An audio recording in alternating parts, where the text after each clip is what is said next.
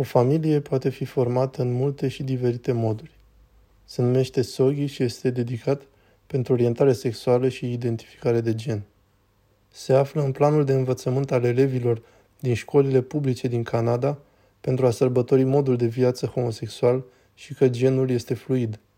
Cu alte cuvinte, genul omului nu depinde de acele părți ale corpului cu care ai fost născut, ci mai degrabă de felul în care te simți într-un anume moment. Există băieți, există fete, există și oameni care sunt un pic din amândouă, sau poate fi niciunul din cele două. Lecțiile în clasă includ cărți despre copii transexuali, precum și 10.000 de rochii și cântece ca cel al curcubeului. Planul de învățământ SOGI a început să fie implementat în British Columbia în anul 2016 și s-a răspândit rapid în toată Canada. Doar la asta m-am gândit. Cine a decis că acesta este ceva normal să predai copiilor? Scritoarea Laura Tyler Thompson este o voce proeminentă împotriva planului de învățământ SOGI.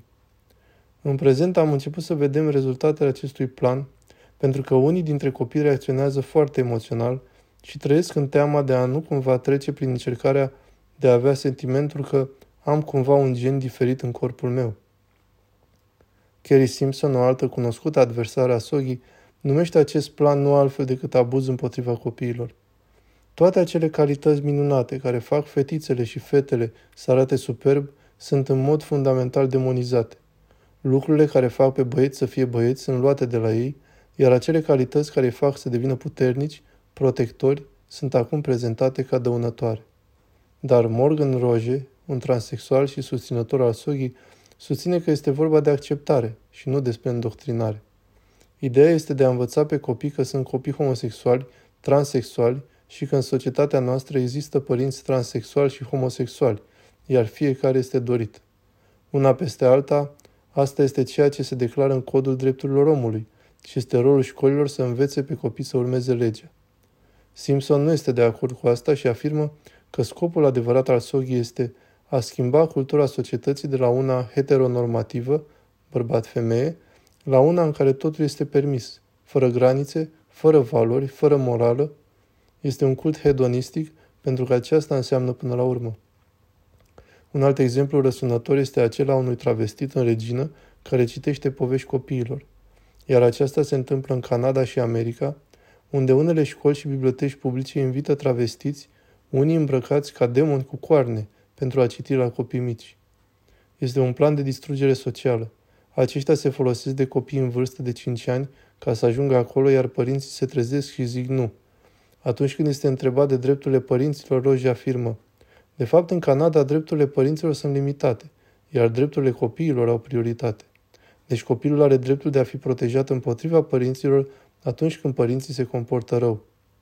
Canada este recunoscută ca una dintre cele mai deschise țări cu privire la homosexualitate, multe din orașele mari având propriile lor orășele homosexuale, ca acesta din Vancouver, care are efectiv trecere de pietoni cu culorile curcubeului.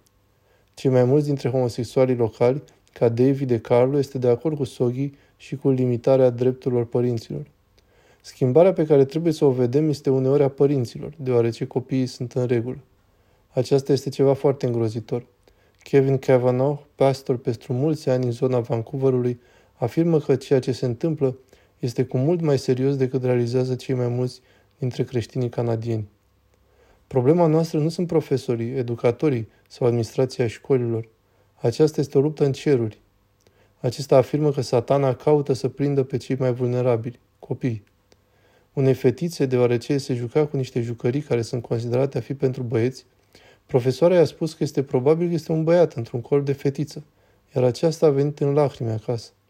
Mama acesteia a mers la școală chiar ziua următoare și în loc să primească vreun fel de înțelegere sau susținere, au început să o facă în tot felul, spunându-i că este homofobă, bigotă.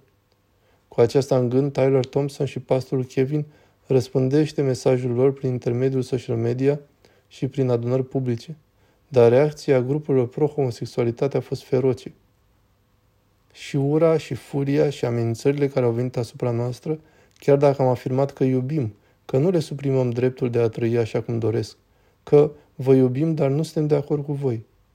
Pastorul Kevin crede că creștinii canadieni se află la momentul prezentat în capitolul 20 din cartea a doua a Paralipomena. Cuvântul este acesta. Această luptă nu este a ta, Iosafat. Această luptă este a Domnului. Iar biserica începe să se pregătească cu tot ce este necesar pentru a se lupta pentru copiii noștri.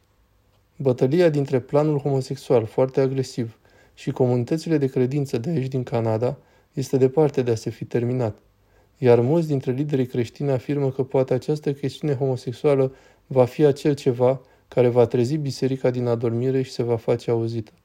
Wendy Griffith, CBN News, Vancouver